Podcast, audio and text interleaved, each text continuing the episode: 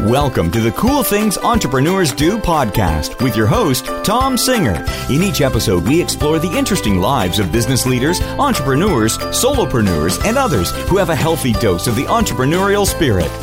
It is time to explore something cool. Now, here is your host, Tom Singer. Hey, welcome to another episode of Cool Things Entrepreneurs Do. Thank you so much for pulling your chair up to the cool kids table where we are going to share a conversation about entrepreneurship and what people do to sort of carve their own path in the world. If you listen regularly, you know we talk to small business people, solopreneurs, entrepreneurs, business leaders, people who have hundreds of employees, and just sometimes people who work for a company, but they have that entrepreneurial spirit inside and they just want to do more inside their job. You know, I define entrepreneurship as anybody who is out there really trying to make a difference and getting out of the cubicle. They're getting out of the box. And uh, that's what our guest today does. And I actually met her at the New Media Summit that I participated in in the fall. And she just stood out. She was one of these people who she's doing a lot of things. God, she has her irons in about 250,000 things that she's doing. No, she's got several businesses. She does several things. She's a mom, she's a wife, she does all kinds of stuff but she's also just a really nice person who has just figured out what she wants to do in this world and how she wants to serve people. And so I thought, you know what? You're the perfect person, Marie White, to have on Cool Things Entrepreneurs Do. Welcome to the show. Oh, thanks for having me on, Tom. This is awesome. I, I'm just honored to be here. No, I'm, I'm glad to have you here. Let me tell you. So, I don't really read people's kind of long bios. I find them very sterile. I'm a professional speaker. I tell a lot of speakers have bios that they make the introducer read, and I'm like, yeah, say whatever you want. You know, just don't call me Thom, and I'm okay. You know, it's just you know, pronounce my name right, and we're all good. So I like for you as a guest on the show to sort of fill people in on who you are and what you do. So who is Marie White? Well, this is the part where I feel like saying me, me, me, I, I, I, that's I, the, I, that's, me, me, me. That is this time of that's the time of the show. that that is this that time. Is the, that's the worst time. That is like the most on the spot. Make me feel under the gun. Um, you, but okay, you already well, know about you, so tell us. I do. I do. Okay. So I'm an, I'm an author. I'm, I'm a writer. I have seven books out and also an eighth book, which is a, a collaborative book. But I also have uh, a publishing company and have really found this unique place to be in in the writing and publishing world because it's changing so much. Oh God, yes. You know it. You yeah. absolutely know it. Well, my first book came out 12 years ago, and, and I own part of the publishing company. We have a boutique publishing company. I own part of it. And people, when I first brought my book out, people would say things like, after I'd walk away at a cocktail party, they'd be like, well, you know, he's self published, as if I had just murdered nine people. and, and nowadays, some of the biggest authors in the world are starting their own publishing company and publishing their own thing. So just that alone over the past 12 years has been a huge difference. The stigma of how you produce your book has, has changed greatly. So, yeah, the world is a lot different. It is. And, you know, you're following in great footsteps because Zig Ziglar did the same thing. No one believed in his work and over the top, you know, he self published it. And my goodness, did that thing take off? Yeah, I think he sold what, four or five copies of that book? um, billion, yeah, maybe? four or five million. Yeah, absolutely. yeah. Oh my goodness. Yeah, absolutely. And you're right. Entrepreneurs are opportunists. So we are in a thousand places at once. And that's why it's hard to really focus on one thing because we see opportunities in other niches and other areas that we want to jump on right now in case that's the next big thing. Mm-hmm. Well, so I tell everybody who's part of my potential mastermind project, the group coaching program I always run, I always tell people that's great that you do a million things. Pick one. If you chase two pigs or 10 pigs, it's hard to catch one. So you can do all those things, but, but pick a main pig that you're trying to catch and, and grow. Absolutely. And you have told me that many times. you have definitely told me I need to be more focused. And I do. I just need to find out what it is that I need to be focused on. And I think that's what we do as entrepreneurs. I think we really, we're looking to see where it is we can really make an impact or we really feel passionate about. And that's not always easy to come across and find.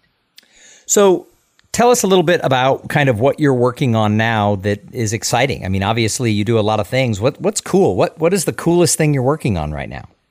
The coolest thing I'm working on right now is that I really started focusing um, from just publishing in general to republishing people's books. Uh, I have a book overhaul service. I'm Ooh. the book overhauler. Ooh, wait, wait, wait, wait, wait. That's awesome. Tell say that again. I don't think anybody just heard that. My ears perked up. I have a, a um, company where we republish people's books. This is the opportunity for people to get a book that hasn't done well, maybe doesn't look the way you want it to look, or came out a long time ago. We're going to rebrand it, republish it, and give you an opportunity to become a bestseller. Wow, Marie, that is the most awesome thing I have heard in ages because the reality behind that, I can't tell you how many professional speakers I know who wrote a book maybe a long time ago or maybe six months ago, and they either went through a major publisher and, and it didn't do very well, or maybe it did well, but it's 10 years old and they've gotten the rights back to the book and they don't know what to do with it. Or maybe they self published it, but they really didn't know how to self publish it. So they got their aunt, who was a children's artist, to do the cover and it's a business book and it just looks kind of blah.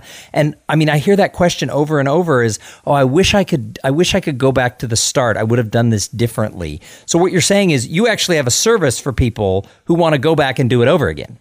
Absolutely. And I found those are people are a little more in tune with the publishing world. I work with a lot of first time authors, but authors who have already put something out there know what to expect. and when we can go in there and make it just blow it out of the water, they're super happy. Well, and it is true because even the published company that I own part of, we, we've done a lot of work for different people. And sometimes they think, oh, it didn't sell a billion copies. That must be my publisher's fault.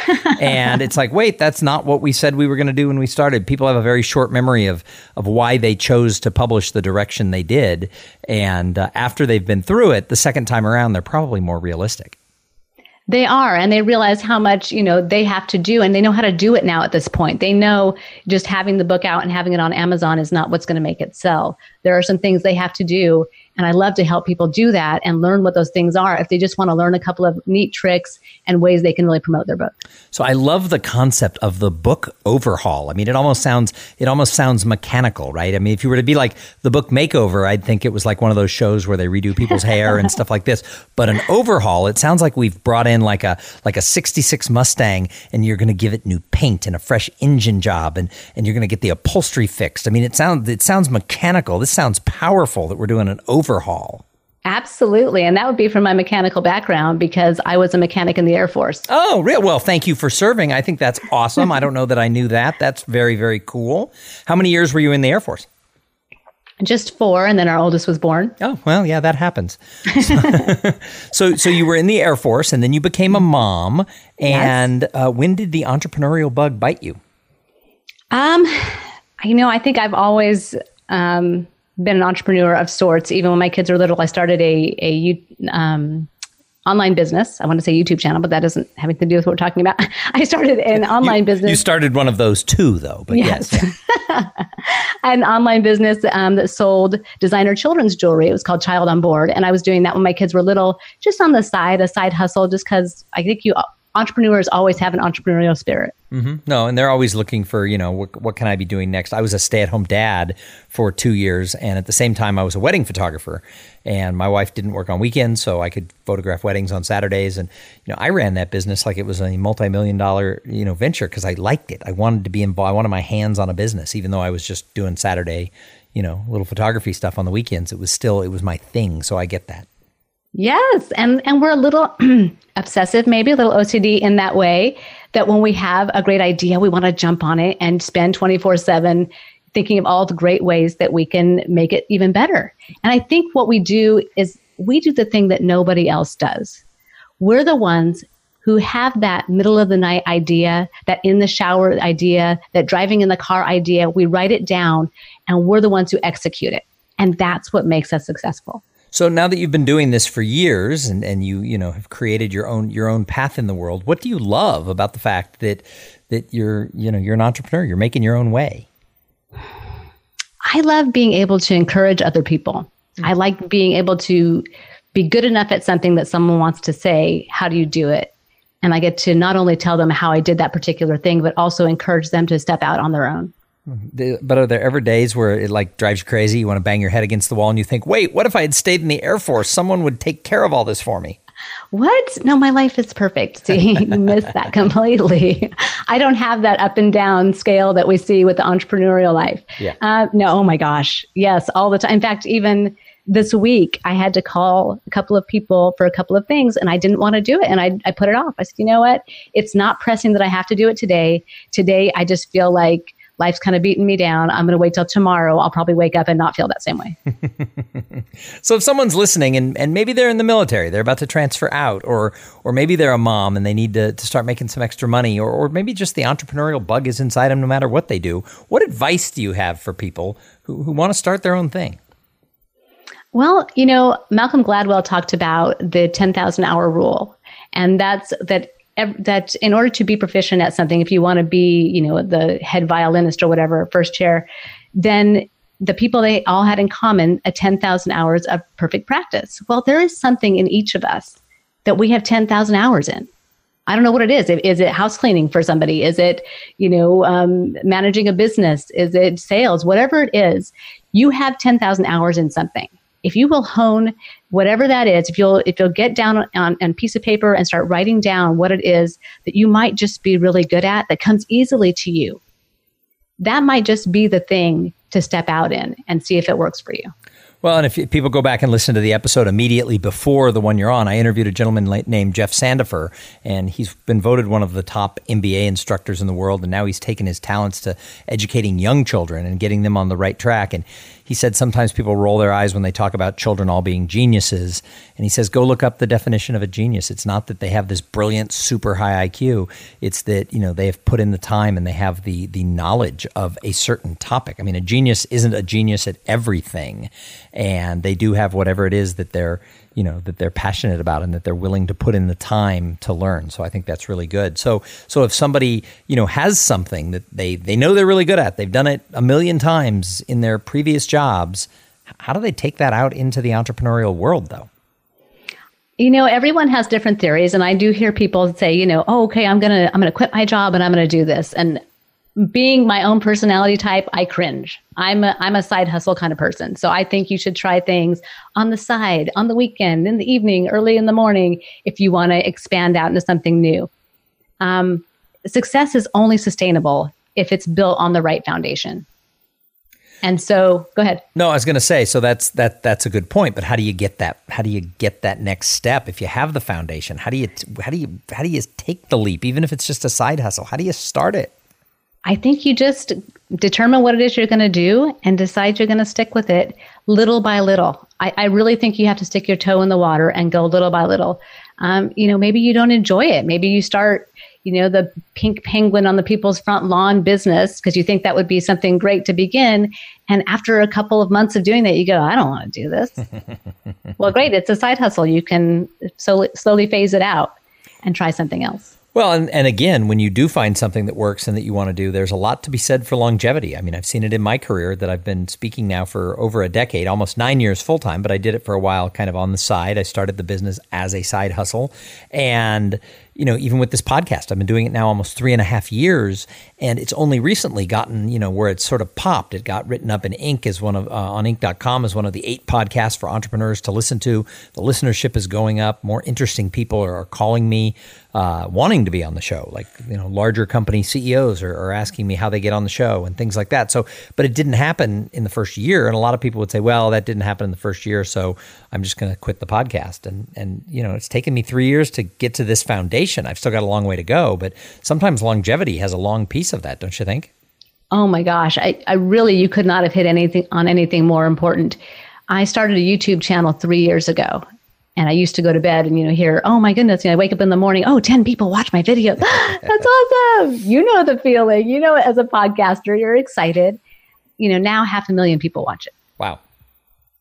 And that only happened because I put out enough content and it sat there long enough and it was interesting enough that people started watching it and word of mouth and it got pushed and all kinds of stuff. I didn't tell anybody about it. So what is the YouTube? What's the topic? What's your YouTube channel? Uh, it's called Bible Stories for Adults, and it's uh, taking new adult believers through the Bible stories, 110 videos, and two to four minute snippets. See, and that's awesome because essentially there's a niche. There's a lot of adults who never had that education yes. know, growing up. Maybe maybe they didn't grow up with religion in their family. Maybe they grew up Catholic like I did, and we don't actually ever read the Bible when you're Catholic. You just go to church, you listen to the priest, you recite a few prayers, you get a cookie, and you know that's about it. We, I, I was in a men's group at my church, and uh, it was it involved a Bible study, and it was so interesting because the gentlemen in the group who were married to Catholics, who were not actually raised Catholic, knew all of the stuff about the Bible. And the rest of us were like, how do you know that? And they're like, learned it as a kid. And we're like, oh, all right. So, so there is a whole, you know, a whole swath of society who become interested in that who don't have that. So that brings up an interesting thing. How does someone find a niche? I mean, who would have woken up and said, I know what I'm going to do, besides you, of course. Who would wake up and say, I'm only going to cater to the grown ups who don't yet know the Bible study? This isn't for all 8 billion people on the planet. These are for the ones who are new believers who want to learn. How'd you come up with that niche? Uh, you know, that is hilarious because it's so true. And that's why I'm thinking, I think it's unbelievable that that many people have watched it and it's gotten so popular. I'm well, thinking this is the most uncool, unsexy YouTube channel ever. especially in our secular society. Ah, she's talking about the Bible. Run. Right. Well, exactly. But if you think about it, the, the, the natural thing for people to do is go the opposite way. I want to do something for all human beings who breathe air and it's like right. it doesn't go anywhere. But you created this niche for just people who are new believers who want to learn that, and yet millions of people are watching your channel. Isn't that crazy? And I think that's that's a big thing um, as far as you do need to find your specific niche and really stick to that. When you try to go too wide, you lose people. And, you, know, you write a book for everybody; it's for nobody. So I ask people who come on the show about this gap that I talk about between potential, because I think we all have potential. Clearly, your YouTube channel had potential, but a lot of people start a YouTube channel and don't get a million viewers and mm-hmm. the results that people get. So, what did you do using, let's use that as an example. What did you do to get across that gap from, oh, I have this great idea to million people listen to my Bible story shows? Oh, see, this is a secret I can't tell because then everyone will know it. tell it. Tell it. Come on. Just tell. Okay the the secret is you execute, you do it. Oh, you don't just think it, wish, hope, and dream. It's ironic that that doesn't happen. All of us have those ideas, those million dollar ideas. We all have them. Everyone has them. The problem is nobody does anything with them. Those very few who do end up being the ones who become our Bill Gates and our you know whoever Warren Buffett's. That is so that is so true and that's so funny. Hey, I got more questions for you. I'm not going to let you go quite yet. But first, I have to thank the sponsor of this episode. So, this episode is brought to you by Podfly Productions. Podfly takes the time and the headache out of creating your own podcast. Podfly sets you up with the right equipment, training, and guidance to ensure that you sound amazing. Hey, Podfly does all the heavy lifting and that technical work that who wants to do the editing and the technical work? Nobody. They do it for you, and you can focus on creating great content growing your audience, and interviewing cool people like Marie White. Hey, if you want to start a podcast, jump over to podfly.net slash cool things and check out the offer that they have for the listeners of this show. So, Marie, I want to go back. I always ask people at this point of the show what's something cool that they're doing now. And we started talking about the book the, the book overhaul. I think that's the coolest thing you're doing. So I want to ask a few more questions about that. So if somebody if that resonated with somebody who listened to the show they're thinking i wrote this book five years ago it didn't go anywhere what are some of the things they need to do besides hiring marie what are some Obviously. of the things they need to do in an overhaul like i know if i'm overhauling the car we got to do the paint we got to do the upholstery the uh, uh, the headlights need to be replaced how do we overhaul a book well, and you're absolutely right because that's something that you know is part of the discussion when we first you know talk on the phone and go over someone's project the question is what is happening in that realm, in that genre, in the book world. So I'm going to have you go onto Amazon. I'm having you look at who are the top selling, let's say it's a business leadership book. I'm going to have you look in that category, see what their covers look like, see, you know, what is it that those first top 10 people are doing? They're doing something right. And yes, of course, it's, you know, it's Bill Gates, it's, you know, whoever it is. You know, okay, you're not going to compete with that. But you can look at the top 10 and kind of get an idea. Are they all of their covers in blue and yellow? Do they all have a pen on the front? Do they all have an arrow? Like, what kind of things do you see that everyone's doing? What is trending right now? Do they not have your aunt's artwork on them? oh my gosh, or or misspelling. Oh, so one of my friends wrote a children's book, and his first name is Randy. And on the front of the book, his name is right, but on the spine, it says Rancy, R A N C Y. Nobody, nobody caught the typo on his name. Oh my goodness. He would probably he would probably want that to be fixed in an overhaul. Yes, I would think so. I would think so. And well, it's funny too because you really when you enter the book world and you know this, you're coming in blind. You don't really know that's not your business. I mean, your your business is, oh, I wrote this book and I want to get it out there. You don't think you're going to have to learn publishing or what the industry is like. Those are things you end up learning as you go. Sure, absolutely. So if somebody comes to you, you make them do that, then what's the next steps? Um, then we talk about what it is you want with your book because everybody has a different goal. If you're going to sell at the back of the of the room when you're doing speeches, that's going to be a different book than one that say you want to have, you know, hit the top of the charts on Amazon because you're trying to make, you know, the New York Times bestseller list. And that is so important and people don't think that from the outside looking in, they think a book is a book is a book. And the company that I own part of, New Year Publishing, one of the things we do is we help CEOs write books that they don't intend to sell. They want to give them away. They want their salespeople to bring them in and use them as a as a credibility tool in the industry that their CEO has written this. But when they do that, it has to be awesome. And a lot of them think, oh, I can just write a book. Nobody's going to read it. And it's like, no, no, no. You know, maybe you need a ghostwriter. Maybe you need someone to help you because if you really want the credibility that comes with a book and you're going to print 20,000 of them to give to all your potential customers, you know, you need to know what that book, how it needs to lead people through. And at the same time, if you're writing a book that you want to sell through traditional channels, maybe it's got sort of a different thing. And if you're writing a book you're going to sell back of the room, maybe it needs to look differently. And that's something people do not take into effect is what book am I trying to write and how am I planning to distribute it? And none of those are bad answers. Sometimes people are like, well, all of them. That's not even a bad answer. It just is a different project. It is. You're right. And even, you know, how your cover looks on the back. You know, one of my books, I have um, five experts that I interviewed for part of it, and I have their pictures on the back.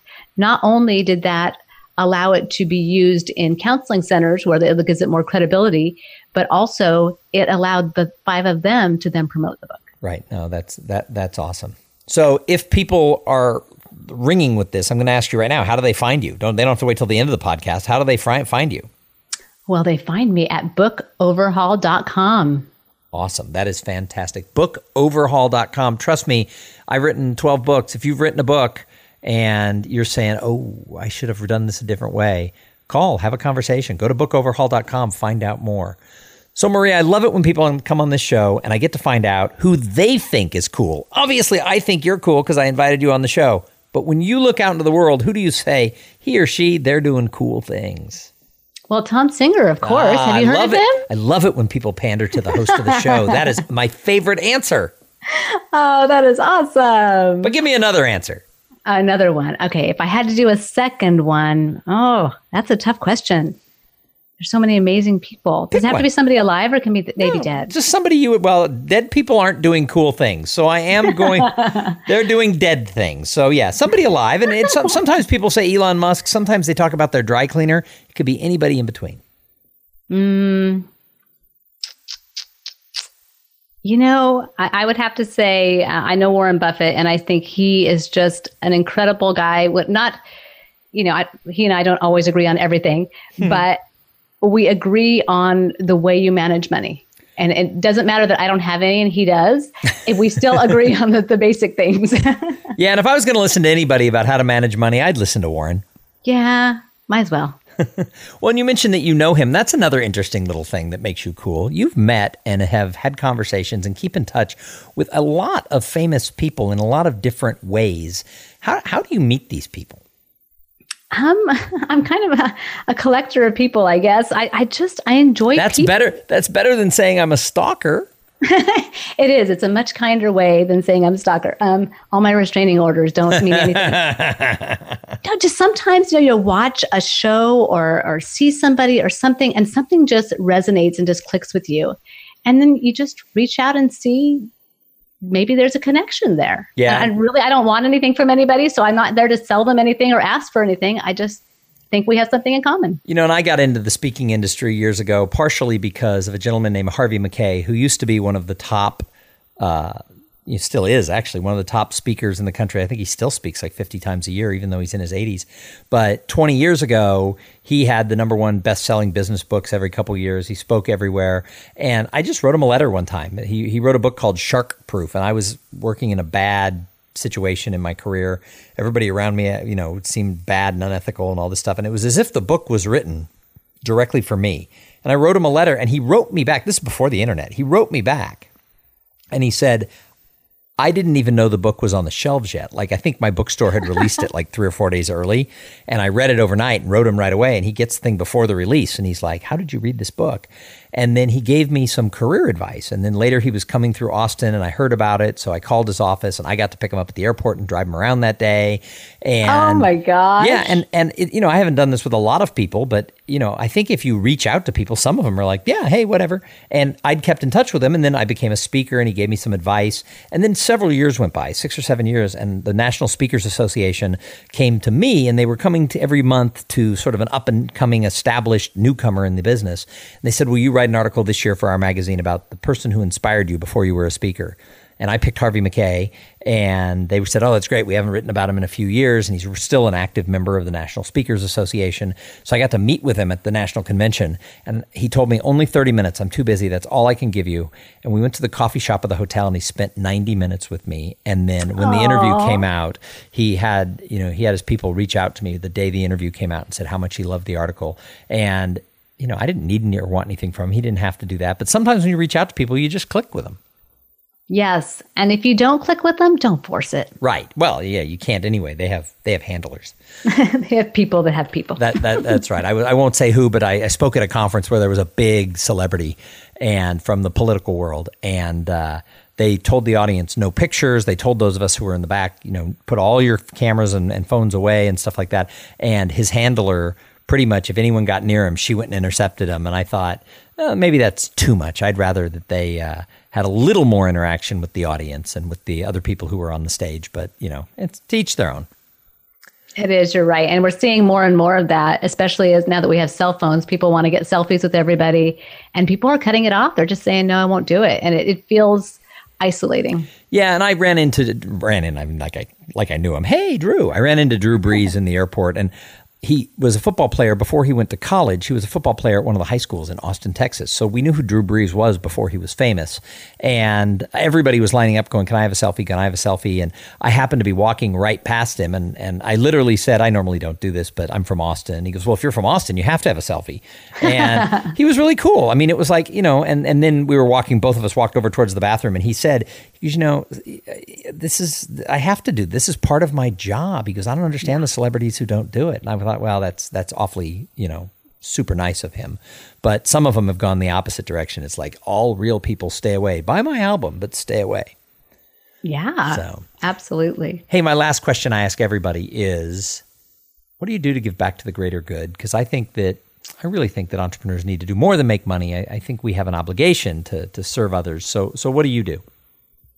Um, I do a number of things. Uh, work with the homeless and also um, I do missionary work, and I, I talk with people all over the globe who are new believers or want to become believers, and um, I disciple them. I teach them how to be a believer in their day to day lives, and that can take up a lot of time when you're busy running a business and doing parenting and all those other things. But it's it's wonderful to speak into people's lives with, with hope and joy. Oh, that's awesome. Hey, Marie, thank you so much for being a guest here on Cool Things Entrepreneurs Do. If somebody wants to get a hold of you, what's the best way to find you? They can actually get a hold of me on my website at Marie White, spell like the color, author.com. That's mariewhiteauthor.com. And your listeners can actually get a free copy of one of my best selling books, Changing Your Life in Just 10 Days, when they go on the website. That's great. That means in less than two weeks, their life has changed. That's right. There you go. Well, Jump. They'll learn the things to change their life. they have what we said earlier, they actually have to do them. Yes. Yes. Yeah, yeah, yeah. So thank you so much for being on the show. And I say it every week Thanks for listening, because if it wasn't for the audience, we wouldn't have a show. You can follow us on Twitter at Cool Podcast. You can find me on Facebook, either me or you can go to uh, Tom Singer Speaker, I think is my Facebook page for, for that stuff. Also, there is a Cool Things Entrepreneurs Do Facebook page. And if you're really interested, you can join the Potential Mastermind Project by going to potentialmastermind.com. You'll find out all the information you would ever need right there. We're going to be back in a couple of days with an interview with somebody just as cool as Marie. But in the meantime, I challenge you go out there right now and have a great day. Thank you for being part of the Cool Things Entrepreneurs Do podcast. Without your participation and listening to these conversations, there is no show. Connect with Tom at tomsinger.com and follow him on Twitter at, at tomsinger.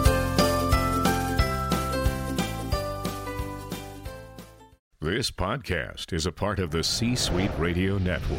For more top business podcasts, visit c-suiteradio.com.